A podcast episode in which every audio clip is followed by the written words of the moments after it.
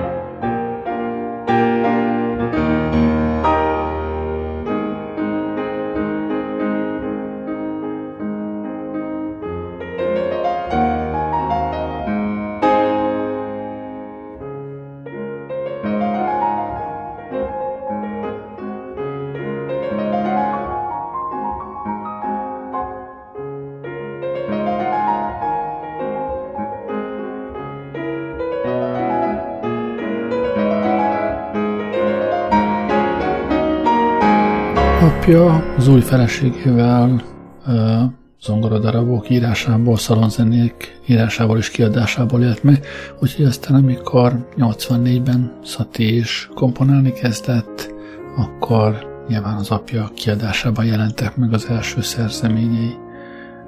Ekkortól kezdte el a nevét nem franciásan C-vel Eriknek írni, hanem K betűvel.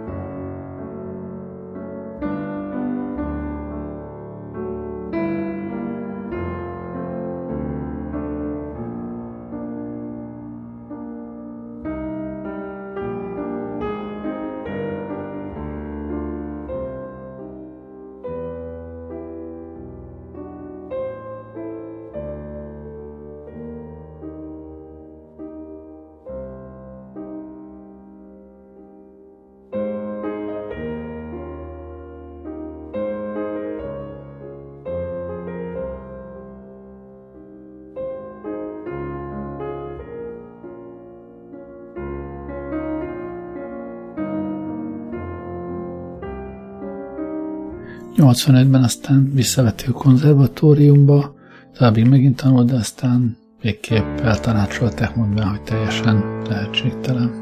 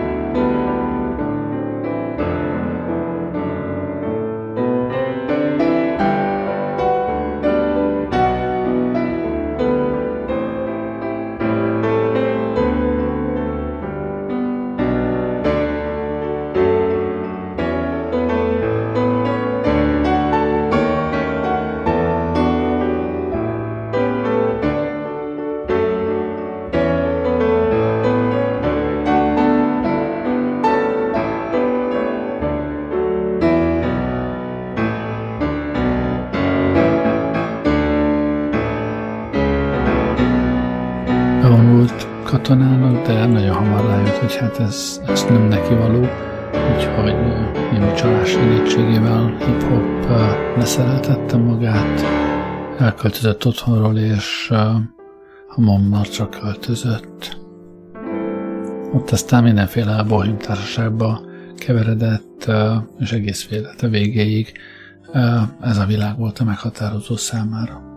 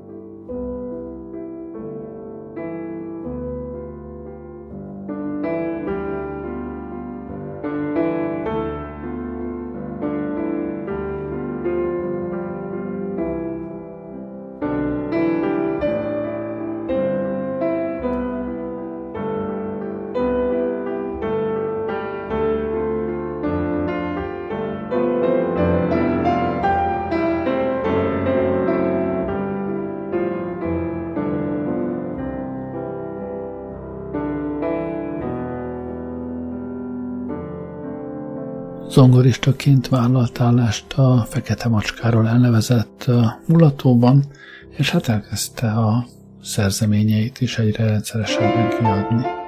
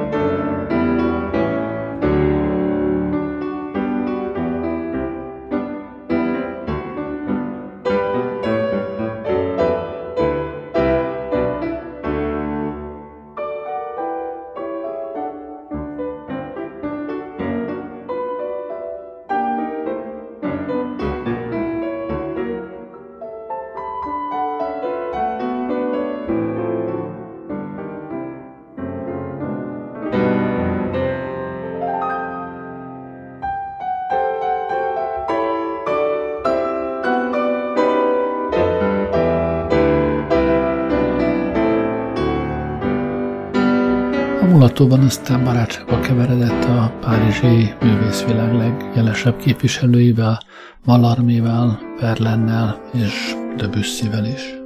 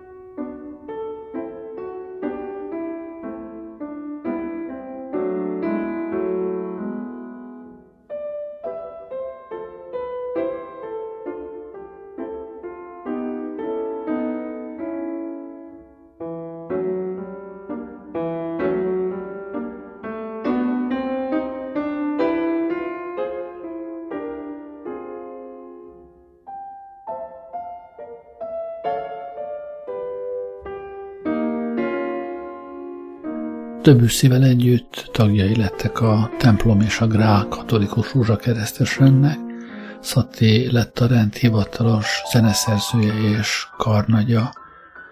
Később aztán kilépett a rendből, és egy saját egyszemélyes egyházi közösséget hozott létre, útmutató Jézus nagyvárosi egyháza névvel, és ebben a minőségben aztán írt is egy misét.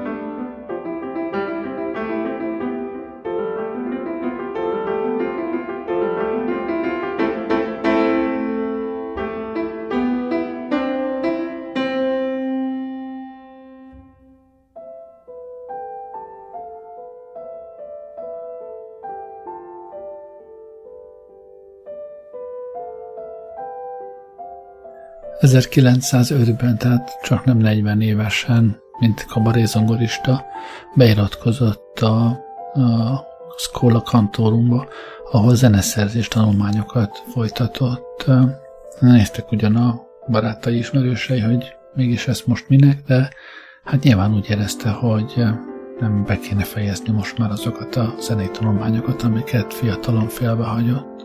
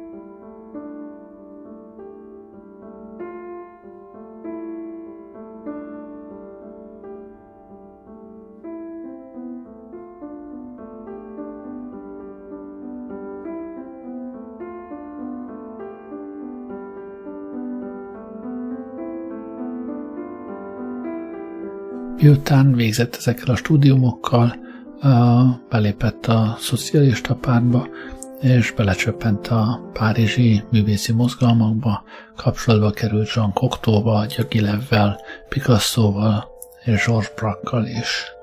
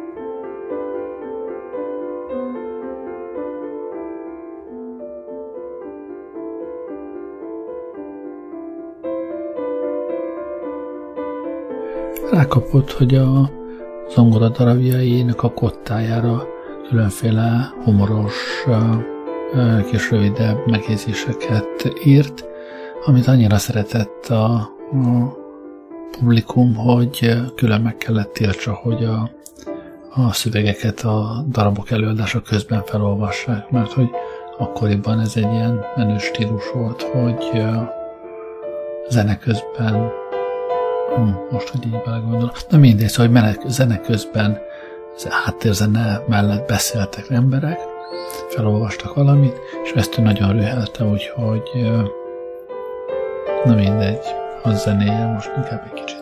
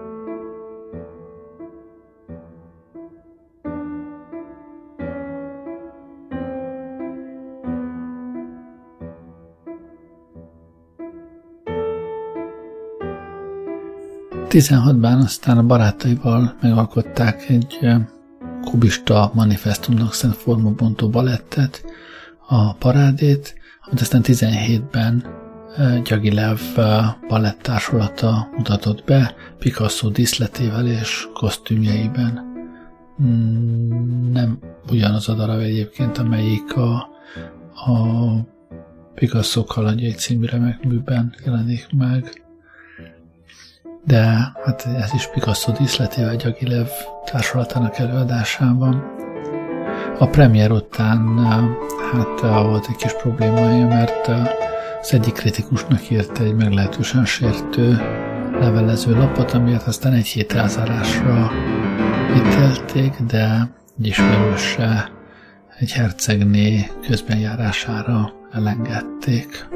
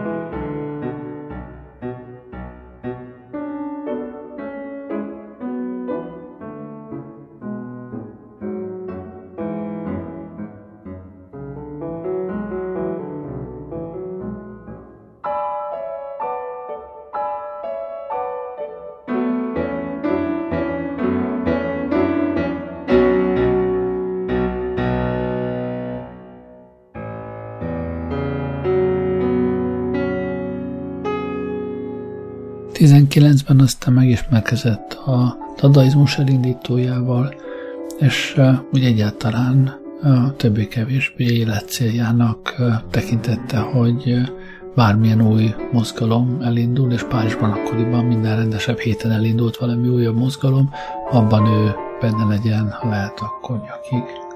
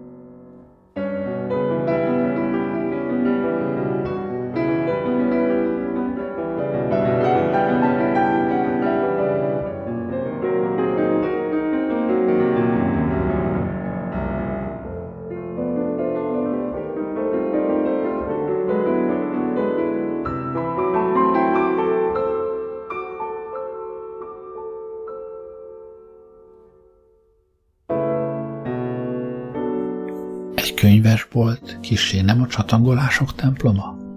Én azt hiszem, hogy a könyvek együttese felkészít a tudattalan e felosztására, legalábbis segít a kifejlődésében. Különös vonzás. Hát nem kószálunk a könyvesek kirakatai előtt a legrosszabb időkben. Állunk, lábunk a vízben, metsző szél. Mit számít? A könyvek ott vannak előttünk. Felszólítanak, hogy pihenjünk, miközben kezünkkel és tekintetünkkel simogatjuk őket, hogy boldogan beléjük feledkezzünk, hogy szakítsunk el minden alantas kapcsolat, mely az oly régi emberi nyomorhoz köt bennünket. Az egy idézet Erik Szati egy ütődött, vagyis én megfigyelései címkönyvéből. Ebből a kötetből kiderül, ha van igazán megmántott zeneszerző világban, akkor Erik Szati az.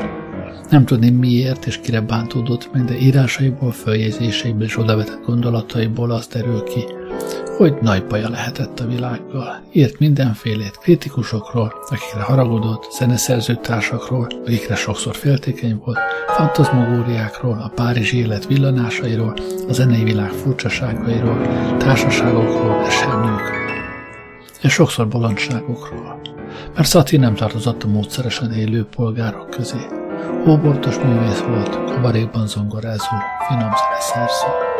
És mellesleg jótólú író, és állítólag rajzolni is meglehetős jól tudott.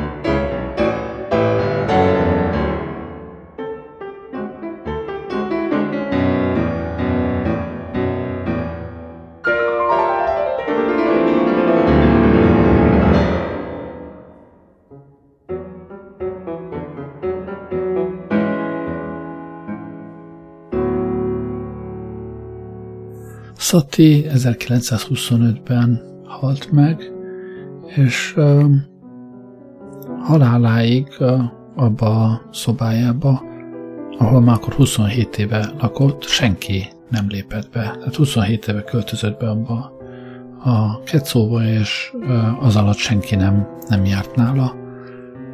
Temetése után aztán a barátai fölnyitották a szobát, mint a Tutankamen sírját, és hát rengeteg port, meg pókhálót, meg egyebet ö, találtak, amiből mondjuk kiderült, hogy a, a zongoráját azt soha nem használta, mármint az otthoni zongoráját. De ezen kívül még azért előkerült jó pár meglepő dolog. Hihetetlen számban kerültek elő esernyők, ezeknek nagy részét soha nem használta. Előkerült egy arckép, amit a egyetlen szerelme Valadon készített róla. Valadon egy uh, modellnek indult, aztán festő lett belőle, és egy uh, fél évig élt uh, uh, Szatival, még, még mielőtt beköltözött volna ebbe az utolsó lakásában, tehát uh, egy általa készített arckép került elő, meg hát mindenféle levelek, emléktárgya, és persze egy csomó sosem hallott, elveszettnek hint kiadatlan műve mindenhonnan, a zongora mögül, különböző zakózsebekből innen-onnan. Ezeket aztán a barátai később kiadták.